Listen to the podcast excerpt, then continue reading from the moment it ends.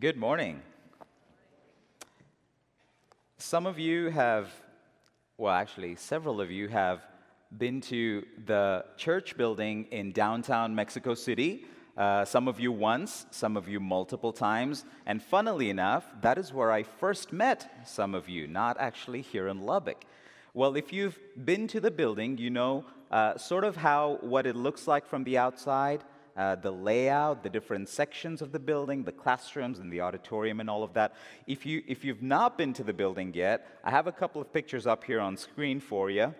That's the auditorium. So you, you, almost, you enter it almost right away as you enter the building. You know, pretty wide space. That's one of the classrooms that we have um, uh, attached to this, to this other side as you enter.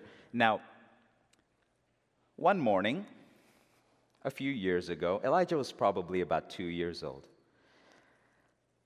The service had concluded that morning, and uh, as usual, I was chit chatting with our members, just uh, touching base with people, seeing how they were doing. Uh, and as usual, I scanned the room, I scanned the auditorium, uh, making sure that Elijah hadn't uh, escaped, basically. Okay? And so I scan, and uh, he's not there okay? It's happened before okay? He's just playing he's he's with his friends he's you know he's it's it's quite a large large building. So i'm not too worried at this point. And i'm chit chatting another few minutes go by and i and i scan again. I'm looking i'm great at scanning. I scan and i don't see him again. Okay by this point okay my heart rate heart rate is elevated. My palms are getting sweaty. Okay i have this pit in my stomach. My mind is rapidly filtering through, sifting through all the different contingencies, right? And what followed next can only be described as this intense, laser focused, get out of my way, I'm looking for my son kind of search. Any parents in the room can identify with that? Yeah, absolutely. You know, it is amazing the capacity that God has given us to, to focus all of our energies to devote all of our resources to finding something that is valuable to us, right?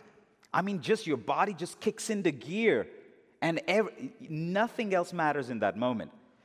So I start looking. I, I excuse myself from my chit chat. I start looking. I go look in the classrooms in the back. It's not there. I go look in the deaf classroom. Not there. Danny's also looking with me, but a lot more calmly. Okay, I recommend that approach. Okay? Uh, I enlist more help from people. I have like half the people now looking for him. But see, something funny I found out is, is when you're looking for your child, you find out that not everybody's on the same page with you, okay? People are just talking and, you know, doing their thing. And so I had to really get their attention and say, hey, listen to me. I can't find Elijah. Help me. So about half the people are now looking with me. You know, uh, I, go, I go to some of the other classrooms, not there. The offices, he's not there. I go outside the building look both ways, still not there. And all of a sudden I hear, aquí está. If you don't know Spanish, that means here he is. Okay? This wasn't a picture of when we found him, this was at the mall, okay? But th- that was about the age, okay, when this happened. And I, and I just about broke down into tears.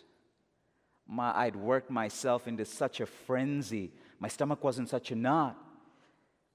Man, I was spent after all of that. You know, I, I'm not one to nap. That afternoon, I was out like a light. The Summer on the Mount series has been about Jesus calling us up out of ordinary valley type living and onto the mountaintop with him. It's about us us seeing how the ways of the world are, are plain. There is no wisdom there. It showcases kingdom living, and, and that's a way of life that runs directly counter to what the world champions, is it not? And so, what we find in these first, in these few chapters in Matthew 5, 6, and 7 is our God designed manual for uh, abundant living that awaits all kingdom citizens.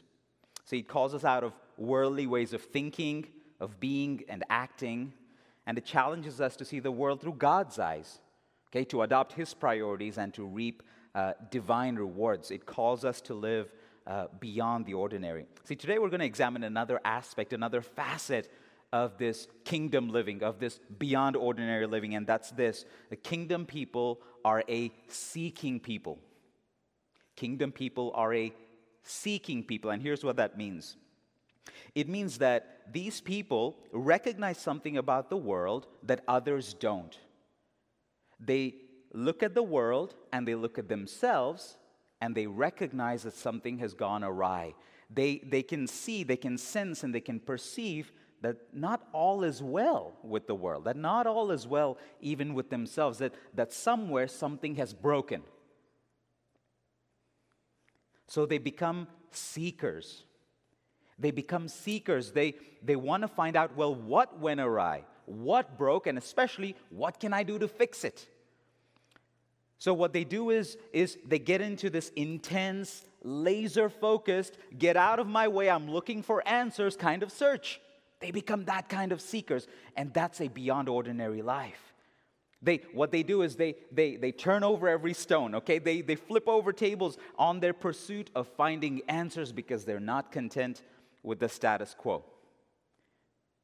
That is what a beyond ordinary life looks like. That is what kingdom people do. They are a seeking people. But the sober reality is this most people, well, maybe not most people, a lot of people, a lot of people don't live life that way, do they? They simply don't. They don't, they're complacent about the state of their own lives, they don't have room for God, and they don't really want to change. But here's the first characteristic I want to present to you of what an ordinary valley life looks like. They're complacent about their own life. See, they can expertly navigate the world of someone else's problems, but they are woefully oblivious of their own. They see and pick out all the dysfunctions that are around them, that are outside of them, but, but they have no clue what's going on inside here. See, Jesus addresses this issue in Matthew chapter 7. Okay, so if you'll accompany me there, Matthew chapter 7, I want to read the first few verses here. Jesus says, Judge not that you be not judged, for with the judgment you pronounce, you will be judged, and with the measure you use, it will be measured to you. Why do you see the speck that is in your brother's eye, but do not notice the log that is in your own eye? Or how can you say to your brother, Hey, let me take the speck out of your eye when there's the log in your own eye? You hypocrite, actor. First take the log out of your own eye, and then you will see clearly to take the speck out of your brother's eye. Do not give dogs what is holy. Do not throw your pearls before pigs, lest they trample them underfoot and turn to attack you. See, Jesus is talking about judging others, right? And how to do that properly. But I want you to listen to his exhortation. I want you to listen to what Jesus is saying uh, as the solution to this problem. He tells them, hey, you need to examine your life. You need to examine your own life first. He says that these people are walking around with massive logs sticking out of their eyes, and yet they're concerned with nitpicking the little specks of dust in other people's lives. Because these people refuse to look in the mirror. Instead, they, they gleefully hold it up to other people. That is what an I want to give you a couple of examples of what this, what this valley life looks like in practice. It looks like this something like this a young woman who um, bounces from one relationship to another and then to another, and yet never finds satisfaction. Or a young man who is angry at the world. Okay? Everyone is out to get him. His heart is a chaotic mess. Or an addict, whether to alcohol or drugs or porn, whatever, okay, unable to live a fulfilled life without some artificial stimulant. And so they go about their lives, never pausing, never pausing to examine what's really going on inside. What lies underneath? What's not working? What's broken? And instead of trying to dig deep and bring that out, what, what happens is they become bitter, become insecure, manipulative, selfish, and yes, like Jesus said, hypocritical. Someone else and something else is always the cause of their problems, but never themselves. But here is what a beyond ordinary life looks like. I want to contrast a beyond ordinary life for you here. See, this is a person who, is, who, who ruthlessly examine his, examines his own life. He's not afraid of what, what he'll find as lying underneath, okay? He, he ruthlessly examines his own life before he dares say a word about another's. See, he looks at himself and, and he realizes that he is not all that God has created him to be. And so he goes looking, examining himself with passion and drive and intensity. He's ruthless in his search. He flips over tables. He, he knocks on doors. He gets people to help him. He turn, turns over every stone and exposes these broken parts of his life to God and pleads for his healing. That is what a beyond ordinary life looks like. It searches out one's own life. It is a ruthless self examination with the same intensity that, that, that, that you, you look at somebody else's life and, and, and, and, and find the things that aren't working, the dysfunctions, the brokenness, you turn that, that same intensity inward. So, how do we do this exactly? How do we examine ourselves honestly? And I think there's some wisdom for us in Hebrews chapter 4, verses 12 and 13. I want to read that for you. It says, For the word of God is living and active, sharper than any two edged sword, piercing to the division of soul and of spirit, of joints and of marrow, and discerning the thoughts and intentions of the heart. And no creature is hidden from his sight, but all are naked and exposed to the eyes of him to whom we must give account. Well, how's about that for a ruthless examination? It's terrifying, isn't it? That God's word sees right through you. See, God loves us too much to lie to us, right? So, what we find in His word is this honest, objective assessment of our life that you never find anywhere else. Nothing else comes close to that. No one else can give you an assessment as honest as what God does through His Word. You want to live life beyond ordinary? Man, examine your life by exposing it to the Word of God. Then you live a life beyond ordinary. Another characteristic of this ordinary valley life is this these people seldom seek God. So, not only do they not seek out their own lives, not only are they interested in finding out, well, what's not working in my life, they couldn't care less about God. Okay, God, God who? Either through ignorance or apathy or animus, okay? They, they, God is completely left out of their lives. Jesus addresses this too in the same passage. Look at it. Verses 7 through 11. Let me read. He says, Ask and it will be given to you, seek and you'll find, knock and it will be open to you. For everyone who asks receives, and the one who seeks finds, and to the one who knocks it will be opened. Or which one of you, if his son asks him for, for bread, will give him a stone? Or if he asks for a fish, will give him a serpent? If you then, who are evil, know how to give good gifts to your children, how much more will your heavenly Father give good things to those who ask him? See, the ordinary valley life is full of people who want to live lives, their lives, according to their own whims and for their own pleasure. Right? Have it your way, says a popular commercial. Follow your heart, says a misguided self help guru, maybe from India. Who knows? Apparently, all the gurus are from India, okay?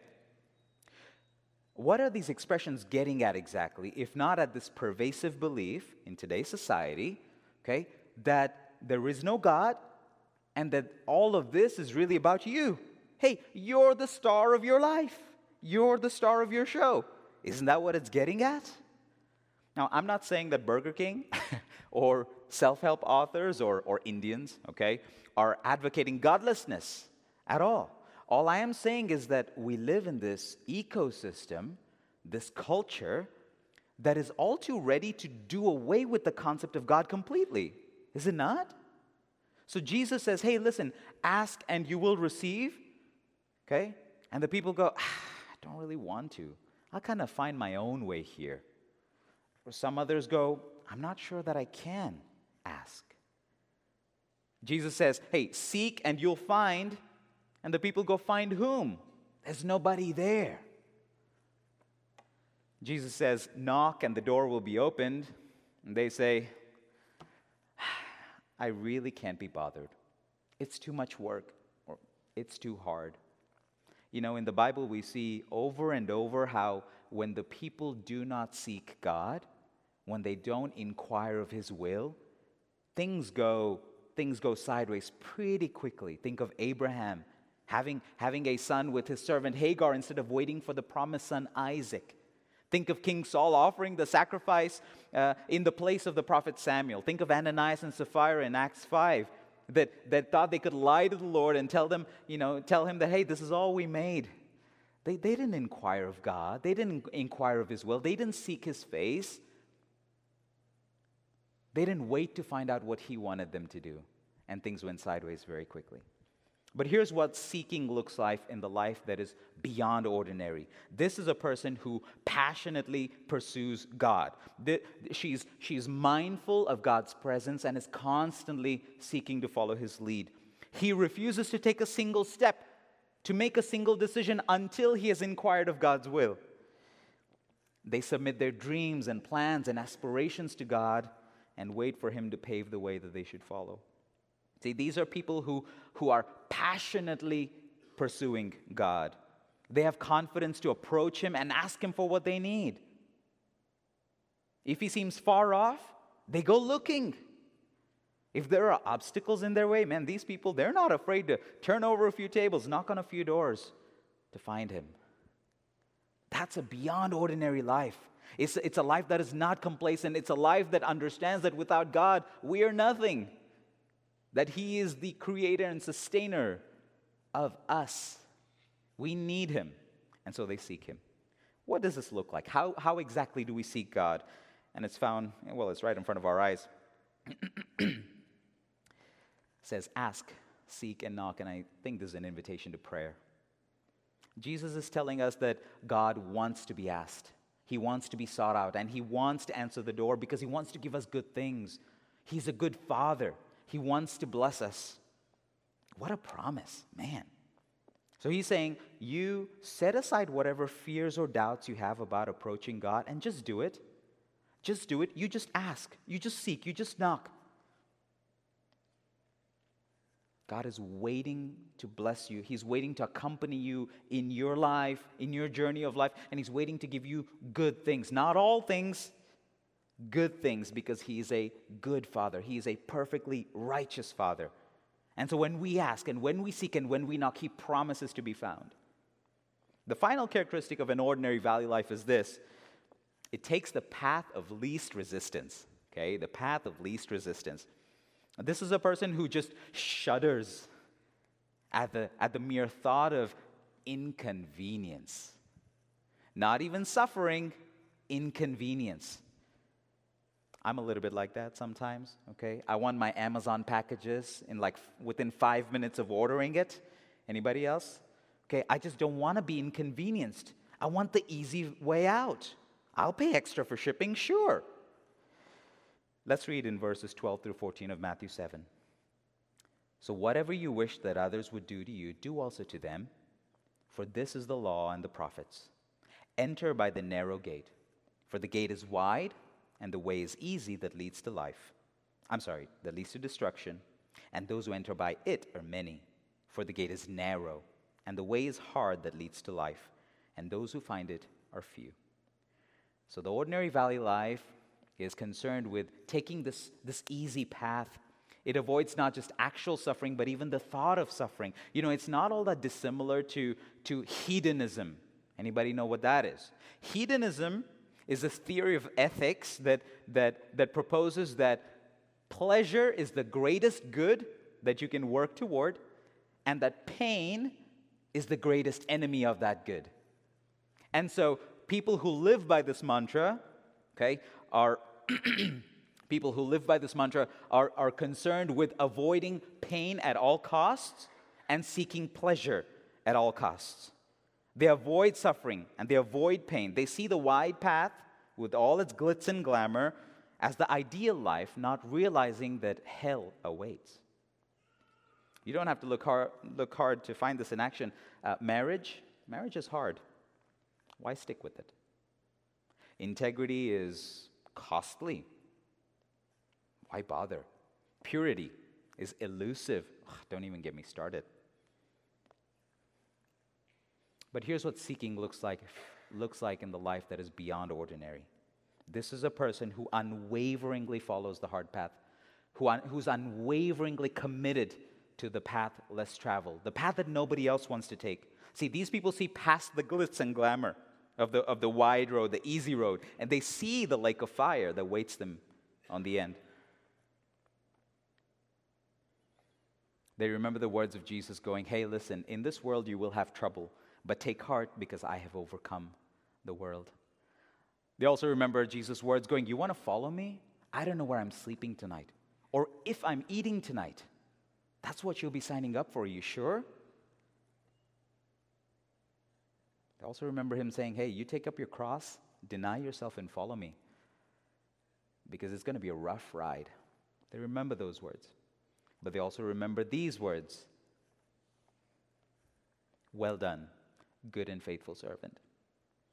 You have persevered, you have endured, you have run the race well. Enter into your master's rest. And so, what they do is with these words ringing in their ears, they actively seek out this hard path, knowing that it's going to lead to eternal life. So, how do we do that? How do we seek the hard path? And I, I believe it's, it's, it's, it's by doing this, we become disciples. We become disciples of Jesus. See, a disciple is somebody who imitates his master okay, his rabbi. And so, as disciples of Jesus, what we want to do and what we try to do is hey, whatever I see Jesus saying, that's what I want to say. Whatever I see Jesus doing, that's what I want to do. When Jesus was tempted, how did he respond? Well, that's how I want to respond. See, see, see the, the apostles, for example, saw Jesus time and time again actively seek out the narrow path. When Satan tried to tempt Jesus to abuse his power, what did Jesus say? Ah, well, I could, but I'm not going to. When he told his apostles that, you know, he would essentially be crucified and he'd be killed and whatnot, and, and Simon Peter goes, Never, Lord, never. That will never happen to you. And he goes, Get behind me, Satan. You don't have the things of God on your mind. So, time and time again, we see Jesus actively seeking out this hard path, and that's what we ought to do. You want to live a life that is beyond ordinary? Seek out the hard path. Find that narrow gate and walk that hard path as a disciple of Jesus, and you will find life. And God has given us an exceptional ability to focus our energies, to devote all of our resources into seeking out what is valuable. It is ama- it's actually amazing how perfectly He's wired us for this task. I hope you see that there is nothing more valuable than examining your own life, than seeking the face of God, and seeking out that path less traveled on the way to eternal life. There are promises for you in this journey of seeking. When you do this, you will find yourself, as cheesy as that sounds. You will find God and you will find your life hidden in Him. And, but this beyond ordinary mountaintop seeking life begins with acknowledging that something has gone awry, not only in the world out there, but in your own life. Recognizing that you need help. Man, this church would love to help you. This church would love to serve you in any way that we can. So, whatever that is, why don't you come forward as we stand and sing and let us know how we can help?